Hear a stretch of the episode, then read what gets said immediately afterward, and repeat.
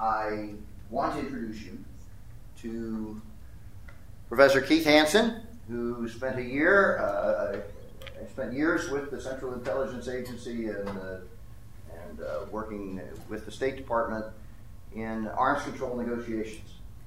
Um, spent much of his life with his wife Margie in uh, Vienna and Geneva and other places. Um, and subsequently uh, has become a, uh, a global servant. Uh, he and his wife volunteer upwards of six months of the year around the world uh, in teaching situations, in mission support situations, especially with Wycliffe. And uh, a quarter a year teaches at Stanford, at other times teaches at uh, Sierra Nevada College. a couple of master's degrees, plenty of education, plenty of experience, and a couple, three books to his credit. I'm not going to go into the detail here. I can send you a resume if you want it, but I want to turn it over to him. Three years ago, but, but with just one story. Three years ago, three years ago, two years ago, a couple of years back, uh, four couples of equivalent vintage, that is to say, old like me, um, were reunited. well, I didn't say you were. Uh, we're reunited uh, in the redwoods out of Santa Cruz, California, um, after never, after not having been together for nearly 40 years. Um, now, all of us had kept in touch with each other, and we had been with others, uh, but never the four of us together. We were all part of a uh, of a small group in a church in Washington D.C. in the early 70s, uh, along with some others, forging relationships, uh, anchoring our marriages, and uh, anchoring our friendships that uh, remain close, even despite the miles and the years, uh, all these years later. And I say that only to say that uh, I treasure for you, or I hope you would treasure, and I wish for you, the chance to develop relationships that last, last a lifetime. Because this is, for me, is not just about introducing a distinguished uh, scholar and public servant but a dear friend and brother in Christ. So I introduce you to Keith Hansen. Uh, he will follow an outline. I think there's uh, plenty of copies. So even if you're not in one of the classes, would you pull from the back of the sign-up sheet the outline of his talk uh, and explanation about the role of intelligence uh, then and now. Keith, thank you. Thank you, Professor Woodward. Privilege to be here, and I was told I better stand right here because this is where the acoustics are the best. And since all of you want to sit way back there, uh, and I get to talk to all these empty seats, uh, I'll try to make sure my voice does communicate up there. But this is what the outline looks like. I would encourage you to take one off that clipboard as it comes around, and it allows you, if you care to take notes. Um, basically, what I want to cover with you today is what I spend a whole quarter teaching at Stanford. So, as we say in Washington, you're going to drink from a fire hose. All right? But I want to cover and give you, as well as I can, within the time constraints we have today, what U.S. national intelligence is all about and how it supports U.S. national security. All right, that's really what I want to cover today. And from what Professor Ozdova told me in the email and, and told uh, Professor Woodward, there are certain things she asked me to touch on that she wanted me to make sure that I, I, I uh, register for your consciousness, and I hope that I will uh, satisfy her desire for that. She and I first got acquainted at Stanford back some six, seven years ago. And uh, it's nice to know that she's here, and I'm sorry that I missed her today. All right, let's, let's start this quick journey through the world of intelligence. And I also want to include in that some personal reflections because when I first decided to get into the intelligence business, it was a real step of faith. Because intelligence is not something that I had intended to devote my career to. I thought I was going to be in international development. That's where I really felt drawn. But the Lord obviously had his plan A, which was not on my radar scope. And uh, we'll say a little bit more about that as we go on. But let's talk about intelligence. What do you think of when you think of the word intelligence? What is intelligence? I'm used to teaching seminars, so I want to have some interaction here. I want to make sure you guys are awake. So please speak up. What is intelligence? What comes to mind? Information. What kind of information? Is all information intelligence? Military information. That's a type of information. What other types of information are there? How about newspaper? Is that intelligence? It's information, but it's not intelligence in the, in the way that I'm speaking of it. Intelligence is unique information that is gathered and communicated to policymakers that otherwise is not available. So it's not in the newspapers typically, hopefully. It has to be stolen from somebody because it's denied information. In somebody's country, in somebody's world, it is classified information that is not to be given out to people who do not have a need to know. So, intelligence is something for U.S. national security that we need to know about another nation state, typically. Or, in your world, about some non state actor like Obama bin Laden. Uh, Obama bin Laden. There you go. Osama bin Laden. Sorry about that. Strike that from the recording. Intelligence information has to be obtained because otherwise it's not known and not of any use to U.S. policymakers. It can be of military nature, it can be economics, it can be politics, it can be environment, it can be agriculture, it can be health, anything that is of U.S. national security concern that policymakers need to have more information than they already have has to be obtained typically by the intelligence community. And I'll talk to you about that intelligence community in a minute. One of the key things about intelligence is it is not policy. Most of your courses, I'm sure, focus on U.S. or somebody else's policies. Intelligence is not policy. Intelligence in the United States does not advocate, does not recommend, does not promote, does not defend policy. Intelligence's role is only one to, su- to supply to policymakers the information they need to discern and to make good national policy decisions. So please keep that in mind because in the newspapers it's always confused because there's a lot of ignorance out there, and part of what I want to do today is help you get that ignorance behind you. For you to become more responsible and discerning citizens of the United States, if you're a national, if you're not, of the world. You need to understand the distinction between intelligence and policy. It's at the core, it is fundamental. And intelligence is a service activity. One of the reasons it resonates with me personally so much is because as a follower of Christ, I'm committed to serve. There is no such thing as retirement for the Christian community. There's only changing types of activities of service. Intelligence serves the U.S. national security interests by supporting policymakers in their deliberations of policy and at times in their execution of policy. Now, how is it organized? How many of you have taken a U.S. government course of some type or another? Okay, very basically, you've got the executive branch. And who's the chief executive? President, right?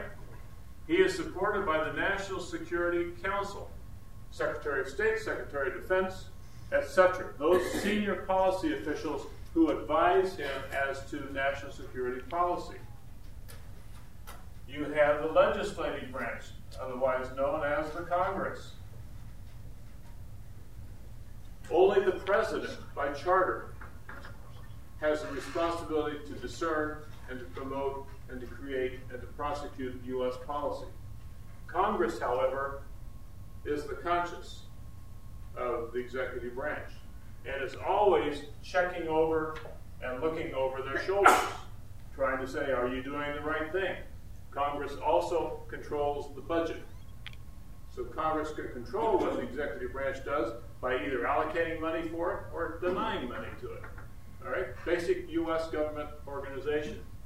Supporting all this is the intelligence community. I say community because there are 16 organizations that make up the United States intelligence community. You hear a lot about CIA. CIA was established in 1947 with the National Security Act that set up the National Security Council and the CIA to be the intelligence arm to supply the information to the NSC to support presidential decision making. But there are military intelligence organizations, there are other organizations within the intelligence community along with CIA, but they are all departmental organizations. State Department has an intelligence bureau. The Department of Defense has military and civilian intelligence supporting it. Department of Energy has intelligence supporting it. Department of Homeland Security has an intelligence component supporting it. The Treasury Department has an intelligence component. Commerce has an intelligence department. All of them are part of the intelligence community. CIA is the only one that doesn't belong to a policy organization that was set up specifically so that would not be encumbered by political views of things, but would be able to supply information to the whole council, not just to part of the council and of course to the president. But the Intelligence Committee also supports the Congress. So often the same intelligence that goes to the policymakers also goes to congressional oversight committees. There are intelligence committees, there are military committees, there are economic committees, there are foreign policy committees, and so on, part of Congress. They want intelligence just like the policymakers do. This puts the intelligence community in the middle of a sandwich between the squeezing from the Congress and the squeezing from the executive branch. Because often the Congress will use the same intelligence to make life difficult for policymakers because they're trying to second guess their wisdom in making certain policies. The intelligence community, however, has a fundamental mission to provide timely, objective, and relevant information three key words timely. If you don't get it to the people who need it in time for them to make a decision, it's overtaken by events and will not matter. You've missed your opportunity to have some impact and influence. Objective. It can't be biased towards anybody's political views, either within the executive branch or the Congress. It must be objective, as is humanly possible to make it. Because once intelligence is seen as having a bias towards one side or the other of a policy debate, you have lost your integrity. You've lost your objectivity, and therefore you're no longer seen as trustworthy. That's where Christian faith comes in to intelligence big time. What are we called to be as followers of Christ? Honest, with integrity. That's exactly what the role of intelligence must be if it's going to perform its function. And it has to be relevant. Obviously, it has to be focused on the issues that basically burying the policymakers and the Congress in terms of their deliberations. I've talked to you a little bit how it's organized, won't go into more of that. How does it support policy? Well, there is what we call the intelligence cycle. The intelligence contribution to policy begins with requirements. What do these people need to know? What are the issues they're struggling with? Is it terrorism? Is it proliferations of nuclear weapons? Is it uh, genocide in Africa? What is it that they're seized with? That's what starts the cycle. requirements drive everything. The requirements are given to the intelligence community, and then the intelligence community has to decide do we have the information needed to answer the question? If not, then they have to collect it. And collection comes in various flavors. There's what you all hear about clandestine recruitment of spies. That's human source collection. Sometimes humans are the only ones who can provide the information that these people need and are demanding to have from the intelligence community. Or maybe it's in a remote location where you can't get human bodies and agents into it.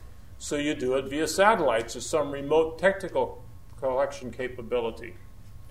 Maybe it's just simply looking at all the information that's out there in the open source in newspapers, radio broadcasts, speeches by foreign leaders, but putting it in a way that looks at it afresh in a unique way that gives policymakers a, a unique insight into what's going on in a particular country. Would you believe that more than 50% of all information collected by the intelligence community is unclassified? publicly available information.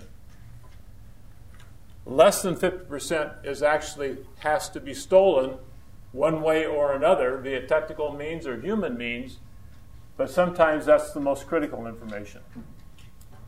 But open source information has to go into it because it's important to know what leaders are saying. But a leader of a country may say one thing in public, but say something else in private. It's up to the intelligence community to find out what is that leader saying in private. Because what the leader is saying publicly may be for public consumption and for influence, but may not be really what that country is doing and thinking about doing. You get the gist of what I'm talking about? So that's where intelligence brings its unique value. It has to tell policymakers what's going on underneath, not just what's going on on the surface. All right, once the information is in hand, then it necessarily has to be processed. A lot of the information, technical information collected, comes in ones and twos or ones and zeros. It's digital information. You can't walk up to a policymaker and say, here's a transcript of this thing we've got. It's all in ones and zeros. What's the policymaker going to do with that? It has to be processed, put into a language, and into a form that the policymaker can actually understand, and benefit from. Once it's been processed, then it has to be analyzed. And that's where a lot of the time is spent trying to figure out between the public information, privately obtained information, and so on, what does this all mean? And rarely is intelligence unambiguous. Rarely is it complete. There's usually an awful lot of uncertainty in the information that is collected and processed and analyzed. These guys over here, including the president, are asking questions because they don't know the answer. They need help. Intelligence community is one of those entities that's trying to help fill in the blanks of ignorance about a situation or about what may happen in the future. Therefore, sometimes you have good hard data, you know what somebody said, or through a satellite, you saw jeeps, you saw trucks, you saw tanks, you saw ships, you got airplanes, missiles, whatever. But most of the time, there are major gaps. And sometimes there are even contradictory information. Maybe one human source told you this, another human source told you that. Or he saw some activity that doesn't seem to equate with anything. What do you do with all that? As part of the analytic process, you have to make informed intelligence judgments to try to bridge the gap between what's known and what's not known, and what these guys need to know. Once that is done, then the results of all that is disseminated. Where? Back to the people who asked the question. You come full cycle. And you say, Dear policymaker, you asked this question, Here's the best answer we have. But guess what? We can't give you a complete answer because there are still gaps in our information. Despite our collection activities and our processing and our analysis, there are still gaps. You need to know, Mr. Policymaker, this is what we do not know. That's very important for the policymaker to know. Because the policymaker is already dealing with uncertainty. That's why the question was asked in the first place. Now, intelligence community comes back and says, here's a partial answer. The policymaker says, but I still can't answer the question. And what they will probably say is, how about going and looking into this? So they ask a follow on question. And you start the process all over again. Until, hopefully, we're able to satisfy the, the, uh, the question. But most of the time, in the real world, when the National Security Council sits down to deliberate to advise the president, whether it's Iraq, North Korea, you name it, they don't have the full deck of cards. It's not available. They have to make decisions based on incomplete and sometimes contradictory information. So it's very easy to throw rocks at policymakers and say they should have done this, they should have done that, they should have done this. Yeah, that's nice. But if you're sitting in their seats and you have the information that's available, you've got to make a decision based on incomplete information. So the only reason the intelligence community exists is to help close the gap between what's not known and what is known so we get the best policy decisions made for U.S. national security interests.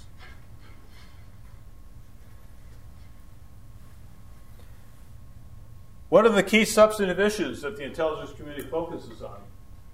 Well, what are they driven by? Anybody? What did we just talk about? Speak up. Come on, speak up. I can't hear. National defense. What? National defense. Well, defense is one category of things. Sure, defense issues are big. No question about it. What about economic issues? What about political issues? What's going on in another country? Who's going to be the next leader? Is Iran always going to be governed by a radical Islamic leadership? I would say no. In your lifetime, you'll see a change in Iran. It will not always be as it is today. There will be a change sometime. Don't know what that change is going to be, don't know when it's going to happen, but it will change. That's intelligence the intelligence community is asked to, to comment on. So when we talk about issues, during the Cold War, you've heard about the Cold War, right? Right, okay. Just make sure you understand. That's when this happened, okay? 1947. After World War II, we were into the dark days of the Cold War, and that's when intelligence was set up. Do you realize in the United States of America, there was no intelligence community prior to 1947. Never in the history of our country, for 160 years, no U.S. intelligence capability. Only during wartime, Revolutionary War, George Washington ran his own spies. Civil War, Abraham Lincoln ran his own spies. General Grant and General Lee on each side of the Civil War ran their own military spies. World War I, when we got into a European conflict, finally somebody said, Wow, we better have some intelligence for these military operations. But after World War I, bingo, back to normal. Kill it all. We don't need this stuff. Only as a result of World War II, after much debate, when was World, World War II over? 45. Two years of debate before it was finally decided yes, in these United States of America, we need a peacetime national intelligence organization. First time in our history. Unlike Europe and most of the rest of the world, it was involved in intelligence going back to the days of the kings and the queens and whoever else, the emperors, okay? So, the point I'm trying to make is the issues that the intelligence was seized upon in 1947 was basically what?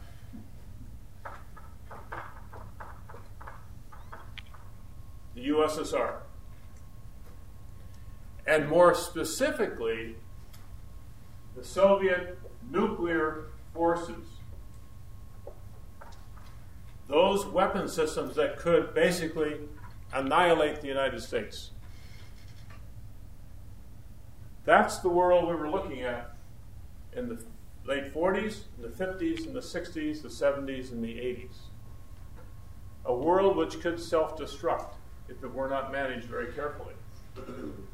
We also were current, concerned about international communism because the communism, here I can get it right. The Cold War was a global war. It took place in Africa, Latin America, Southeast Asia, South Asia, East Asia, etc.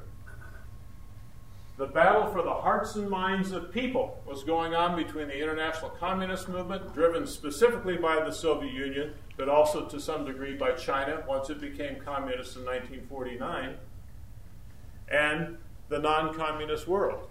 It was a bipolar world. And it was a zero sum game. Any gain by the communists was a net loss by the rest of us. And they looked at it the same way in reverse.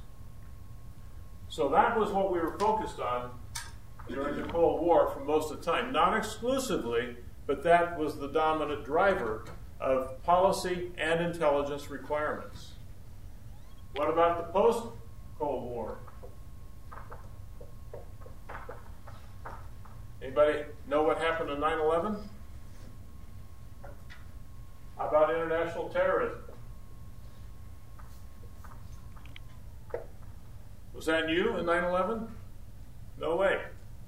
Terrorism goes back to the 70s and the 80s and the 90s of a different type, but terrorism was not a new subject. It just took on a new focus and priority after 9 11 because they hit us in the United States directly in a major way. Proliferation of weapons of mass destruction. I hate this term because it's misleading. It typically means nuclear, biological, and chemical weapons. Those things that can hurt a lot of people, all right? The only weapon that's truly a weapon of mass destruction is nuclear. Because it kills by blast, it kills by fire, and it kills by radiation. The other two, biological and chemical, are better characterized as weapons of mass casualties because they can kill lots of people through disease and chemical poisoning, but they don't have the same destructive capacity as nuclear weapons. So, nuclear weapons are really a thing on their own. So, you have these kinds of things. You, as I said earlier, you have genocides, you have natural disasters, you have all kinds of things going on. The plate that the intelligence community has is incredible. And now it's a matter of prioritizing collection and analytic activities to focus on those issues which are of the highest concern to the policymakers. That's what intelligence has to discern. How to wade through all the requirements that are out there and pick those where it can bring some value to make a difference to help policymakers. Now, what are the, some of the key challenges? I'm going to try to watch my time here. To producing this kind of intelligence. Does it just happen? Is it automatic? What do you think? Yes? Getting found out would be a big issue. Getting what? But if you get discovered by the country you're trying to spy on, that could have Ah. huge political ramifications. Yeah, that's right. Every country has counters to your efforts to obtain information on them. All right? It's called counterintelligence. CI. The U.S. has counterintelligence against all those countries that are trying to collect information on the United States. So every country has its defenses against the offense, like a soccer game. All right, you got the offense trying to get the goal, you got the defense trying to prevent the goal. That's the intelligence game on a global scale between offense and defense. So it doesn't happen automatically. There are impediments to doing it. Sometimes there are technical barriers to getting the information you need. If we want to infiltrate Al Qaeda to collect information on what its next terrorist attack is going to be, how are we going to get a human agent into Al Qaeda? Do you think I could walk into Al Qaeda and say, hey, you know, I'd like to gather some information on you guys? Obviously not. I'm being a little silly, right? But on a more serious note, take a guy who looks like me and I've got to convince them that they should take me into their confidence? Not likely. Even if I look correctly and I have that sort of Middle Eastern, South Asian look, maybe, which is what they're looking for, maybe Indonesian, I gotta have to prove myself. And what do you think is the badge that gets me in the door? It's an act of. Yeah. How many Americans have you killed? Ah, you haven't killed any. Well, you're probably not trustworthy. So gathering that information is not all that easy, is it? There are some very significant impediments to getting there. The other thing is legal issues. For much of the time in the 1980s, 70s, and 80s, the drug war was on, just like the war on terror is today. The idea was to infiltrate drug cartels to try to figure out who's doing what and who's getting the drugs into the United States. All of a sudden, one day, somebody in the legal system woke up and said, Hey, CIA has agents working for it who are druggies. We can't have that. That's not American. But who else is going to get entree to a drug cartel except a druggie? So sometimes we shoot ourselves in the foot by trying to be so pure and pristine that we can't get the information we need because we're not willing to fight fire with fire. Now, this brings ethical and moral issues to the fore, doesn't it? I'll come to that in a minute. The other thing is the distinction we make in the United States between domestic and foreign intelligence. From day one, one of the big debates about setting up the Central Intelligence Agency as the first U.S. peacetime national intelligence organization was we're scared of it. Because we had experience with the Gestapo, that was the Nazi intelligence machine, and we were having experience with the KGB, the Soviet intelligence machine. Those intelligence organizations had both domestic and foreign responsibility. That is, they were to collect on foreign entities and foreign countries, as well as domestically spy on their own people as part of the counterintelligence effort. What do we prize here in the United States? Personal liberty. Excuse me? Personal liberty freedom. Personal privacy, civil liberties, right? Very, very big.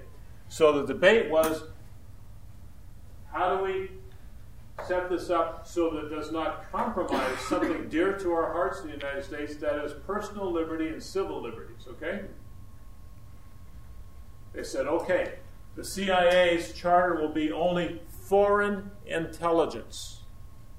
It may collect and focus only on foreign exterior activities, countries, and organizations, not domestic.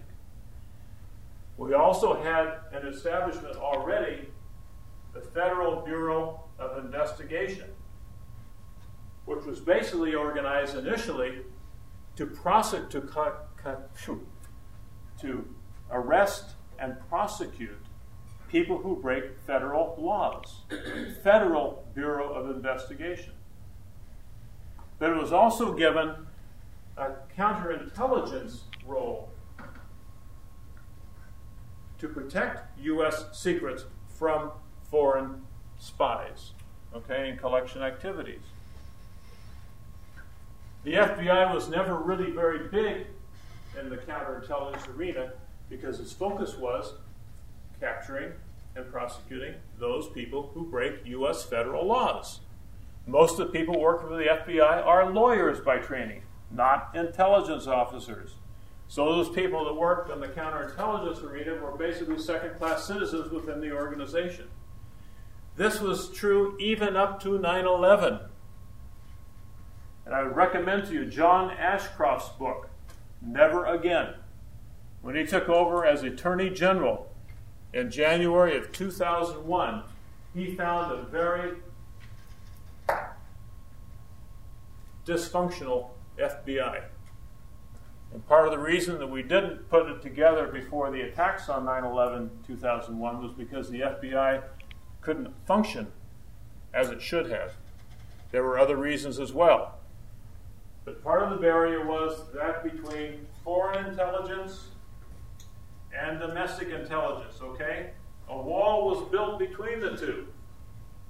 Because we didn't want KGB, we didn't want Gestapo. Therefore, we built a wall that says these two will not cross over. Now, by the time we got through the 1990s, we were beginning to realize that barrier was a little bit dysfunctional because there were some issues that needed to cross over. So there was, in fact, some national activity going on where FBI and CIA were working together, but not to the extent they needed to to prevent a 9 11 type action. But we did it to ourselves because we in the United States says we will at all costs protect civil liberties and personal freedom from a snooping intelligence organization. And that's part of our American heritage. But we suffered the consequences in 9 11 because it had gotten so out of whack in terms of the reality of what we were facing in terms of threats that now we could not function together, domestic and foreign, in a way that we needed to to be able to identify and understand the threat that was coming. But it's still an issue today. It's still debated. In the United States, picture a pendulum that swings back and forth. On one end, you have national security, on the other end, you have civil liberties. That pendulum is never static for very long. World War II, Pearl Harbor, bingo, right over to national security. What happened to the Japanese Americans? They got interned. Their civil liberties were compromised. After World War II, we felt more comfortable, the pendulum swings back. What happens to 9 11? Bing, it hits that stop again. What happens? You get the Patriot Act and things like that. Because now the United States feels insecure. It wants more protection, and it's willing to sacrifice some of its civil liberties. But over time, the pendulum begins to swing back. It's never static for very long, and it shouldn't be. It needs to be dynamic. In our society, we need to make that balance between sec- security concerns and civil liberties. That balance has to be one that has to be looked at and recalibrated all the time. All right, I think I'm probably getting close to the end of my time. Bill, where are we? Five minutes? Eight minutes. Okay, all right. Do you begin to get a sense for the magnitude of the intelligence challenge to be able to collect against the kinds of threats that are out there, do it in a way which is consistent with U.S. law and the sentiments of the U.S. public. What will the public support? And a lot of that public support sentiment is expressed through the Congress. It is supposed to be the representatives of the people. And therefore, it tends to be, as I said, the conscience which helps to calibrate what policymakers should be able to do. Now, there's one thing I haven't talked about, something which I'm not sure your generation has focused on it much, but it's the world of covert action. CA. Have any of you ever heard or been told that the CIA runs around the world destabilizing countries and getting rid of leaders and assassinating people and all that kind of stuff? I haven't told about it, but I read a little bit. Okay, all right. And then people say, let's get rid of the CIA. because it's a bad organization. It's, it's, it's nefarious black government that really controls everything. The president really doesn't control policy. It's CIA that controls everything. Give me a break. But where this comes from is in the world of covert action. What is covert action? And I'm not talking about the clandestine recruitment of agents to spy. That's clandestine human source collection. I'm talking about covert activities. When the National Security Council meets to advise policy recommendations to the president, it only has a certain amount of arrows in its quiver. You can use political influence, you can use economic influence, you can use U.S. military force. Sometimes none of those options are either going to work or are desirable. And certainly using military force is the least desirable most of the time because the after effects, as we know from Iraq and so on, are horrendous.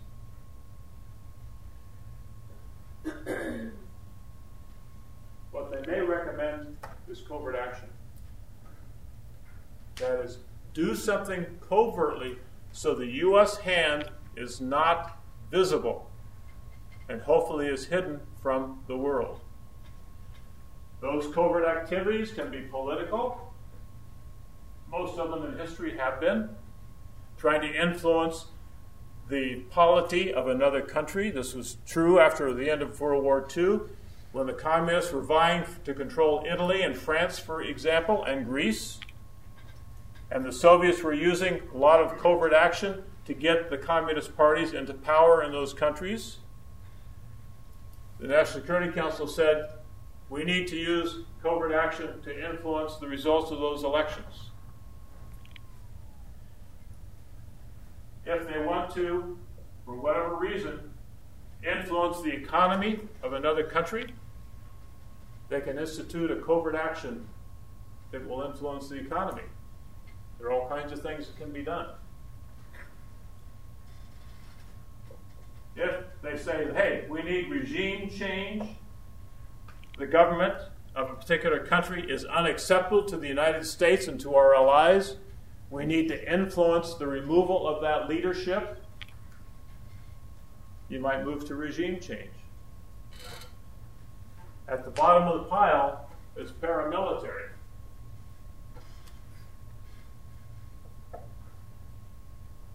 That's where we support indigenous fighters fight for whatever cause they're advocating.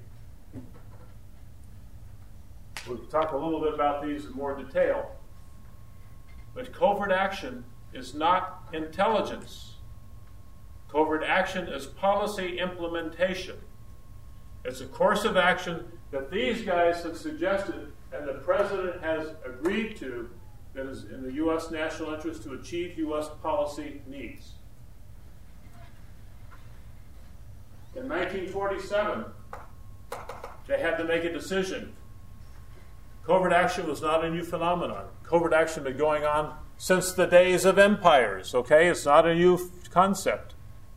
If the United States was going to be involved in covert action, who in the United States government was going to be responsible for executing it? They said, well, let's go to the Department of State because a lot of it's going to be diplomatic. Well, let the State Department handle it. They said, no, no, no, that doesn't work. The State Department, is a bunch of diplomats, they're out there negotiating and so on. They really don't have the skill set to do this kind of thing. Well, look, there will be some paramilitary activities, so why don't we let the Department of Defense do it? They said, well, that makes some sense because Department of Defense has the aircraft and they got the, the uh, military equipment that could be used for training and so on.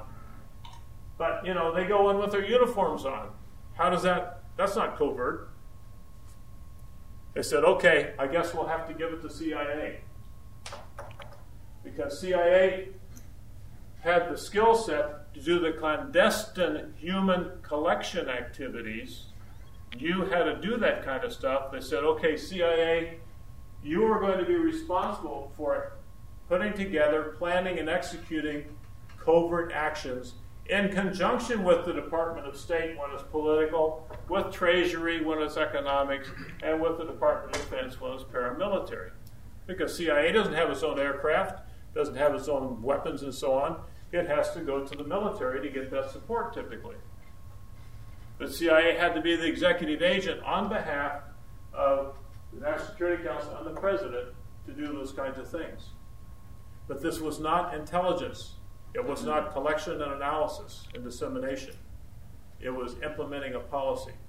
So that's the one place where CIA would have received the charter to be involved in policy implementation, but in a very discreet way. And typically, over the decades since 47, this has never accounted for more than about 10% of CIA's budget. But it's what you read about in the papers. It gets all the press because it's sexy stuff, right? Well, unfortunately, some of the times it hasn't worked. Bay of Pigs in Cuba, you heard of that one? Paramilitary action that failed. You heard of Afghanistan with the Mujahideen against the Soviets? A major success story. The biggest paramilitary covert action ever launched by the United States. And of course, after 9 11, you had some of that going on in Afghanistan originally to get, to get the Taliban and to get uh, Osama bin Laden. But keep in mind there's a distinction between covert action and special forces in the military, like the SEALs and so on. All right, sometimes they cooperate together, but they're of a different, different ilk. In closing, I just want to reflect a little bit personally as I said, when I first thought about getting into the intelligence business, I was concerned because I said, lie, cheat, and steal. That was my, my sort of image of what intelligence was all about. It was largely an ignorant image of what the reality was. I said, here's where I belong in the analytic component. Because what I want to do is try to see the eyes through the eyes of the opponent understand what the world looks like to them. What are their concerns? What are their desires? What are their fears? And try to help our guys understand that so they can make good policy. But I was still concerned and conflicted about the clandestine collection when you have to go out and steal stuff. And that's what it's all about stealing secrets from another country or another entity. Just as I did with my military service, I had to take stock and said, okay, as a follower of Christ, who am I? Where is my commitment? What makes sense here? I said, Will I ever take up arms to defend my country and to defend my family? I says, You bet. Therefore, being a conscientious objector was off the table for me. That was always an option. And some of my Christian friends went that direction because they said, We will not bear arms, we will not shoot another human being. I respected that. But I said, There are some cases where, unfortunately, I will pull the trigger. The same thing with intelligence. I said, Look, if through intelligence we can prevent the hostility and the fighting, even if we have to do it through clandestine means, I don't want to be the person out there lying and stealing because my temperament won't allow me to do that. But I will, in good conscience, use the results of that activity as part of my analysis so that we can prevent the hostility which we all dread happening. So I went to Washington with one mission in mind not to be a Washington bureaucrat, not to climb the ladder of success in the bureaucracy. It was to deal with this thing right here the strategic nuclear threat. I said, We are at a place in our existence where we hold each other hostage, hostage of annihilation. We've got to do something about reducing that threat and the risk of miscalculation, and therefore of actually realizing the horror we're trying to prevent. So I went to Washington to commit myself to work this problem, which, in the Lord's good timing and providence, allowed me to become part of three or four different negotiating teams trying to come up with agreements to reduce that nuclear threat. And after 40 years of professional service, I look back and I say, wow, I never could have forecast, never could have engineered my career to get involved in the kind of things that I had the privilege of being involved in. It was obviously the Lord's hand leading me into those opportunities and opening those doors through which I was able to pass. So it wasn't without some stock taking along the way. But one little message I just want to leave with you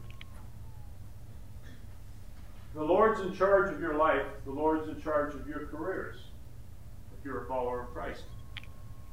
He's gifted you with spiritual gifts to be a blessing to other people. He's gifted you with talents and skills that you can use in all kinds of ways. And one of the things I've begun to realize after looking at my career is wow, there is no legitimate human activity where Christ's followers do not belong. We must be there to be the salt and light. We've got to be in all legitimate human activity. In my case, it ended up being in the intelligence community and in the nuclear negotiations. Never could have forecast that. That career path didn't even exist when I was in graduate school. But all of a sudden, bingo, there I was. Not because I orchestrated it, because I said that's what I want to be when I grow up. That's where the Lord led. And He gave me the skills and the temperament to negotiate with the Indians, with the Pakistanis, with the South Africans, with the Russians, with the Chinese, with the Brazilians, with the Mexicans, and so on, in a way that I felt I had an advantage because the Lord gave me a sense of respect for the dignity of each individual. And I know that they come to the table with instructions and with requirements of things they need to achieve for their country.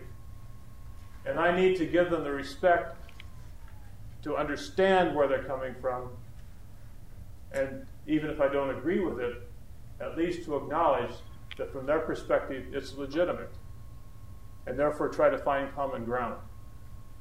I think it's the way we go with anybody. When you're sharing your faith with somebody who's a non believer, you got to find where's the common ground. Where can I build a level of trust with that individual? Where can I show that I've got integrity and honesty as an individual? And as a diplomat, that's what I had to demonstrate that I was trustworthy. And when they would share stuff with me, I was not going to go out and misuse it. They could trust that I would use it for the right purposes. So, it's been a privilege to be part of the Lord's team as He has led me into these various arenas of national activities, and He will do the same for you. So, with that, I will close, and I hope we have some time for questions. Let's put it this way. Uh, I think there are, is no uh, immediate use of the room scheduled, so we can stay here for a few more minutes if you have questions. Some of you must leave. Uh, so why don't I give you the freedom to do that? But if you'd like to stay with some interaction, uh, we'll, we'll take a few more minutes. Let's thank Professor Hanson.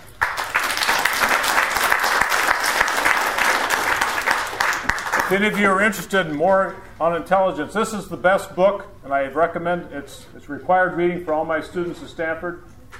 It's by Mark Lowenthal, From Secrets to Policy. It's the best overview of the intelligence process and the nature of intelligence that I have found. So I recommend it strongly to you if you want to dig into more of these issues.